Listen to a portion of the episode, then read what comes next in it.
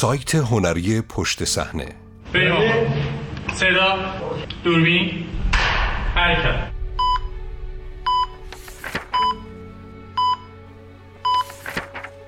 داستان درمانی تبابت و ادبیات روش های درمانی مکمل یکدیگر برای انسان بودن هستند.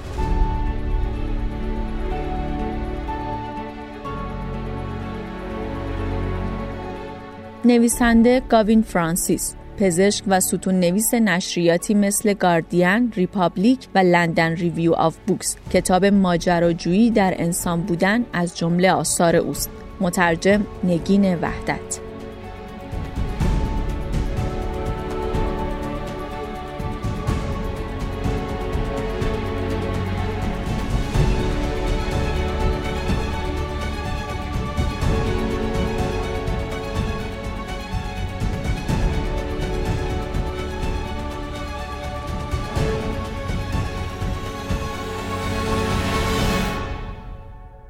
من تقریبا هر ماه یکی از بیمارانم به نام فریزر را در مطب خود می بینم. او در افغانستان سرباز بوده است. با اینکه 15 سال از بازگشت او به خانه میگذرد اما همچنان فلشبک هایی از ساختمان های در حال سوختن و صدای شلیک تک تیراندازان او را اذیت می کند. او کار نمی کند. به ندرت بیرون می رود. به سختی میخوابد و برای تسکین اضطراب حسی خود ساعدهایش را خالکوبی کرده و از زمان ترک ارتش با هیچ کس رابطه نداشته است. فریزر زمانی فردی قوی هیکل بود اما حالا لاغر شده. خود فراموشی قدرت و اعتماد به نفس را از او گرفته است. داروهای تجویز شده نتوانسته ترسهایی را که در ذهن او جا گرفته کاملا آرام کند.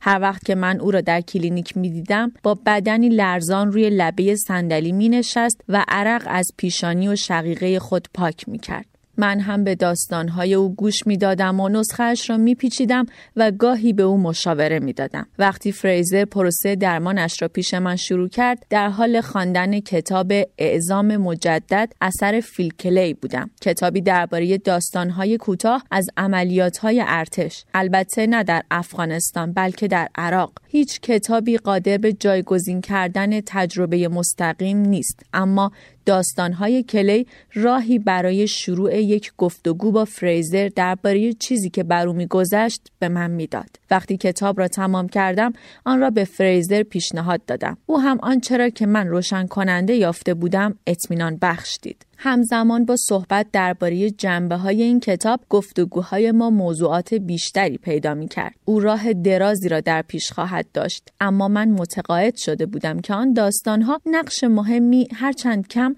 در بهبود او داشتند.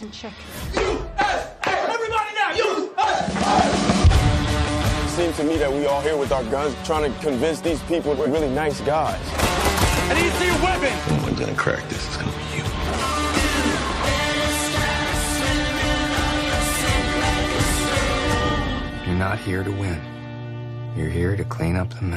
گفته شده که ادبیات با نمایش چشماندازهایی فراتر از زندگی شخصیمان ایجاد حس همدلی با دیگران، کاهش استرس و گسترش دامنه آگاهی هایمان به ما در پیدا کردن راه های انسان بودن کمک می کند. آنچه گفته شد از هر جهت در مورد پروسه های درمانی بالینی نیز صادق است. از روان درمانی گرفته تا فیزیوتراپی یا پرستاری در حین عمل جراحی. آگاهی از ادبیات می تواند به تبابت کمک کند. درست همانطور که تجربه بالینی پزشکی قطعا به من در نوشتن کتابهایم کمک کرده است. من می خواهم تا این درشته را بیشتر موازی ببینم تا متفاوت. می خواهم استدلال کنم که آنها با هم نوعی همافزایی دارند.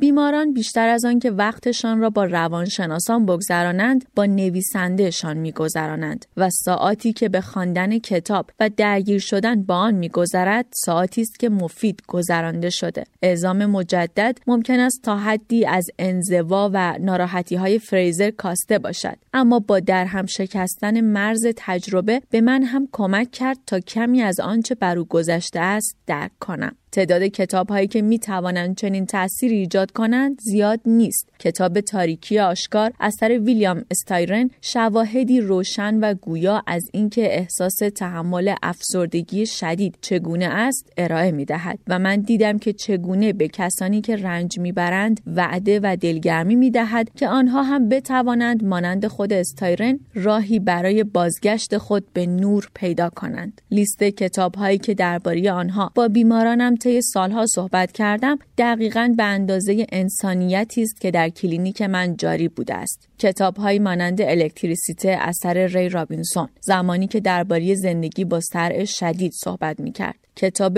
وفور از آنی دیلارد وقتی نقش شگفتی های زندگی را در حفظ و ادامه زندگی بررسی می کرد. کتاب دور از درخت اثر اندرو سولومون در مورد چالش های مراقبت از یک کودک معلول و شعری از بن اوکری با نام به یک دوست انگلیسی در افریقا که درباره رنج ها و پاداش های کار در سازمان های حمایتی بود. بین ایجاد و بست داستانها و هنرهای ماندگار و ایجاد و بست روشهای درمانی اثر بخش شباهتهای زیادی وجود دارد. هم هنر و هم تبابت از یک روند مشترک برای دستیابی به عمق زندگی انسانی استفاده می کنند. روندی مبتنی بر کنجکاوی، جستجوی خلاقانه و مشارکت در رفع مشکلات هم نوعان. یک پزشک مثل یک نویسنده وقتی به بهترین شکل کار می کند که خودش را وقف فهم دقیق تجربیات فرد مقابل خودش کند و در عین حال او را در وضعیت فعلی اجتماعیش ببیند.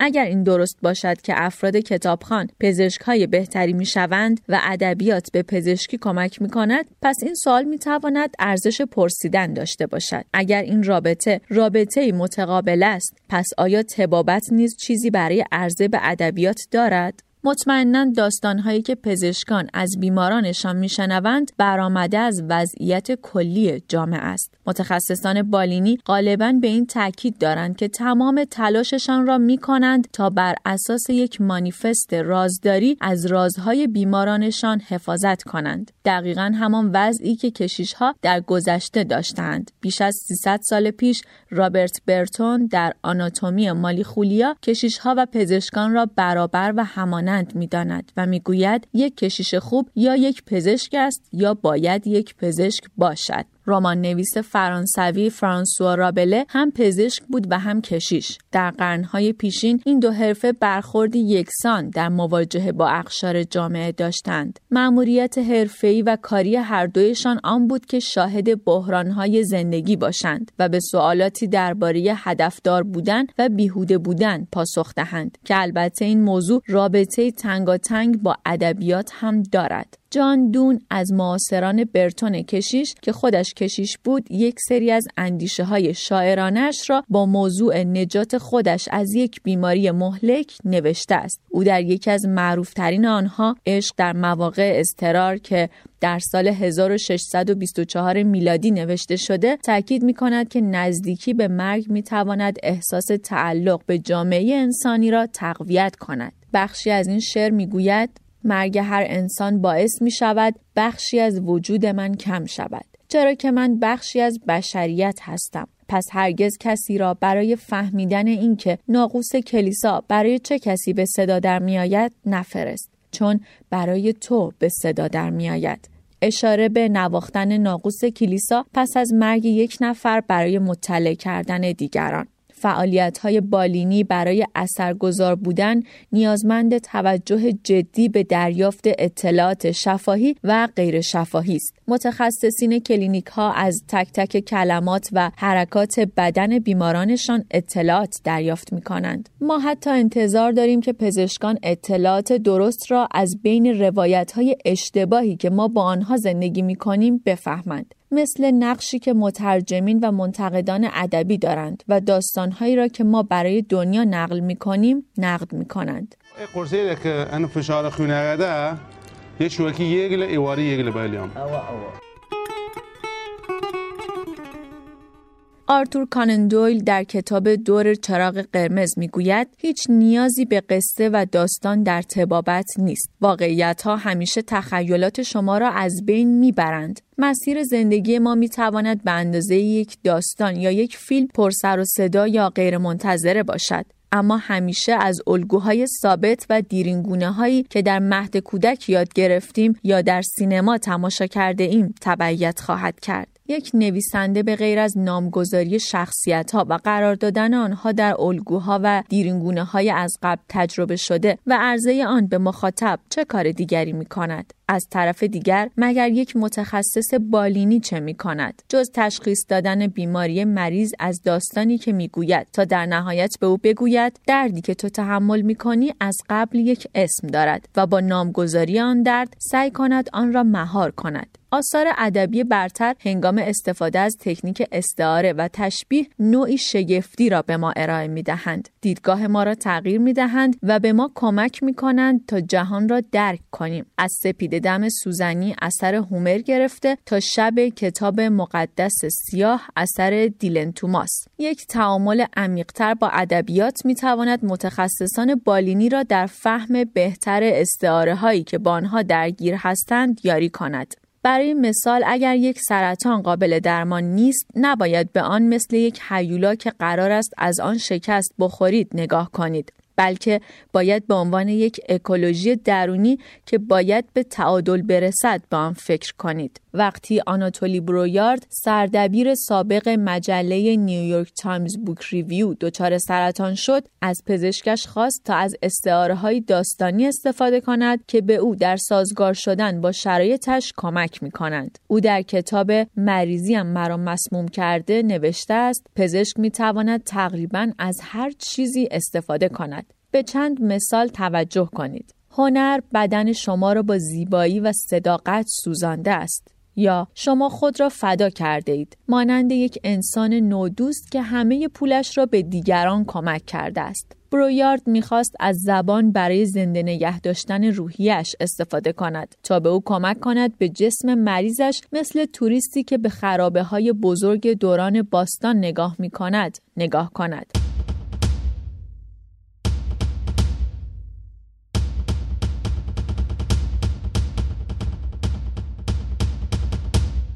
ایولابس در مطالعات دقیق و شاعرانش درباره واکسیناسیون در کتاب درباره ایمنی نشان می دهد که چگونه سیستم ایمنی بدن انسان با یک باقی که از آن خوب حفاظت شده بهتر مطابقت داده می شود تا با یک ارتش شبه نظامی. تشبیه کردن بدن به میدان جنگ وقتی درباره سلامتی و شفا گرفتن صحبت می کنیم می تواند درست و دقیق باشد اما ایده های متفاوتی به ذهن هر بیمار می آورد درک بها و قدر داستان سرایی می تواند به پزشکان کمک کند تا تشبیه های بهتری را برای کمک به بیمارانشان انتخاب کنند و همچنین به بیماران کمک می کند تا تجربه درونی خود را برای پزشک بهتر بیان کنند. توصیف درد واضح ترین نمونه روزمره برای نشان دادن رویکرد ما هنگام بیان تجربه هایمان از راه تشبیه و استعاره است. مثلا دفعه بعدی که دردی داشتید یک بار به حس آن مثل سوزن سوزن شدن فکر کنید و بار دیگر آن را مثل حس پاره پاره شدن یا خرد شدن و تیر کشیدن ببینید. اعصاب انسان که ارتباطات درد را تشخیص می دهد هیچ کدام از این موارد را نمی‌فهمد. اما مطالعات نشان دادند زبانی که ما استفاده می کنیم تا درد را بیان کنیم قدرت تغییر احساس ما از آن درد را دارند. کارلوس ویلیامز شاعر و پزشک عمومی در شرح حالی که از خودش به نام تبابت نوشته است می‌گوید سختی و تنوعی که در راه های درمان پزشکی وجود دارد اگر در بیماری با روحیه مناسب پیاده سازی شود می‌تواند الهام بخش و حتی احیاگر باشد. کارلوس ویلیامز به عنوان پزشکی که معنی و مفهوم انسان بودن را به عنوان یک نویسنده درک کرده است در لابلای کلماتش می‌گوید آیا من علاقه به انسان ندارم؟ یک چیزی درست جلوی من بود. می توانستم آن را لمس کنم آن را حس کنم. این به من شرایط پایه‌ای را می‌داد که من می توانستم با آن مسائل را همانقدر عمیق و بنیادین که دوست دارم بیان کنم. زیگموند فروید متوجه شد لغاتی که پزشکان انتخاب می کنند همیشه در اینکه مردم بیماریشان را بشناسند و با شرایط آن کنار بیایند تاثیر می‌گذارد. او می‌گوید همه پزشکان به طور مداوم در حال روان درمانی هستند. حتی وقتی که قصد این کار را ندارند و از انجام آن نیز آگاه نیستند. او معتقد بود اگر پزشکان قدرت کلمات را درک کنند و تصمیم به استفاده موثرتر از آن بگیرند می توانند بهتر عمل کنند. ذات کار پزشکان و نویسندگان در یک تمایل برای تصور و درک الگوی زندگی انسانها و سعی در کاهش ناهماهنگی های آن است. اما یک تفاوت اساسی وجود دارد. نویسندگان و خوانندگان این آزادی را دارند تا خودشان را در دنیای کاراکترها و خط تعلیق داستان رها کنند. در حالی که پزشکان باید برخلاف نویسندگان حساس دقیق و به طوری حیاتی وقت شناس باشند. پزشکانی که به طور کامل خودشان را در رنج بیمارانشان غرق می کنند به سرعت فرسوده می شوند. این مثل یک پیمان فاست یعنی همان قهرمان یک افسانه کلاسیک آلمانی با شیطان است که در آن فرد برای به دست آوردن یک تجربه بی انتها از عالم همه چیز را قربانی می کند. این پیمان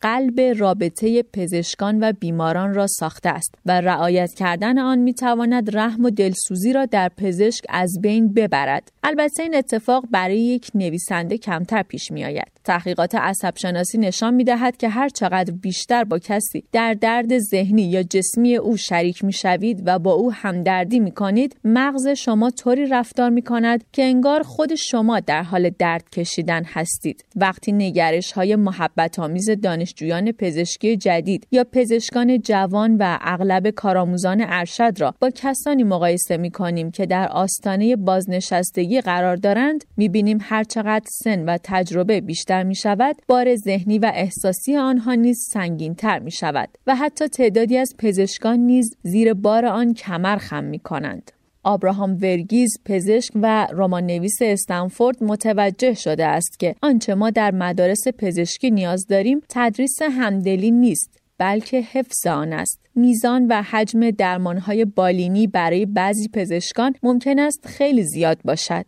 به همین دلیل است که بسیاری از پزشکان پاره وقت کار می کنند و زودتر از بقیه بازنشسته می شوند. اما پیچیدگی فراوان این حرفه باعث شده است که بیش از بقیه حرفه ها پزشکی با دادن نگرش، الهام و ایجاد حس رضایت و دلسوزی همراه باشد. سیلویا پلات شاعر معروف در یک مصاحبه با بی بی سی در 1962 گفت من دوست دارم که یک پزشک بشوم کسی که با تجربیات انسانی به طور مستقیم درگیر است و می تواند آن را درمان و ترمیم کند و به آن کمک کند. او استاد شدن در پزشکی را با زندگی بینظم و روی هوای خود به عنوان یک شاعر کاملا در تضاد می بیند. وقتی که بچه بود ادای دکترها را در می آورد و در جوانی هم در به دنیا آوردن کودکان کمک می کرد و کالبد شکافی انسان را نگاه می کرد. اما او از نظم و سختی موجود در آموزش پزشکی روی گردان بود و در مورد مسئولیت زیادی که به همراه داشت نگران بود. آن بار مسئولیت واقعی است و پزشکان باید راهی برای تحمل آن پیدا کنند. من 20 سال سرگرم حرفه پزشکی بودم و می‌گویم طبابت و ادبیات می توانند مثل دو روی یک صفحه باشند و در مواقع دیگری نیز مانند پای چپ و راست در یک قدم زدن پی در پی اما هیچ یک از این استعاره ها توان بیان سنگینی که طبابت به همراه دارد را ندارند و عشق به ادبیات می تواند آن را تعدیل کند وقتی من به 20 سال آینده پزشکی نگاه می کنم می فهمم که بار مسئولیت داستانها سنگین تر خواهد بود. اما ترجیح می دهم که سنگینی بار مسئولیت پزشکی را به اندازه وزن ماسه های بیابان و کیفیت شاعرانه های ادبیات را به اندازه باد در بادبان کشتی ببینم که اگر هر دو با هم کار کنند اقیانوس بیکرانی از انسانیت برای کاوش وجود دارد که می توانند به آن وارد شوند. سایت هنری پشت صحنه behindthescene.ir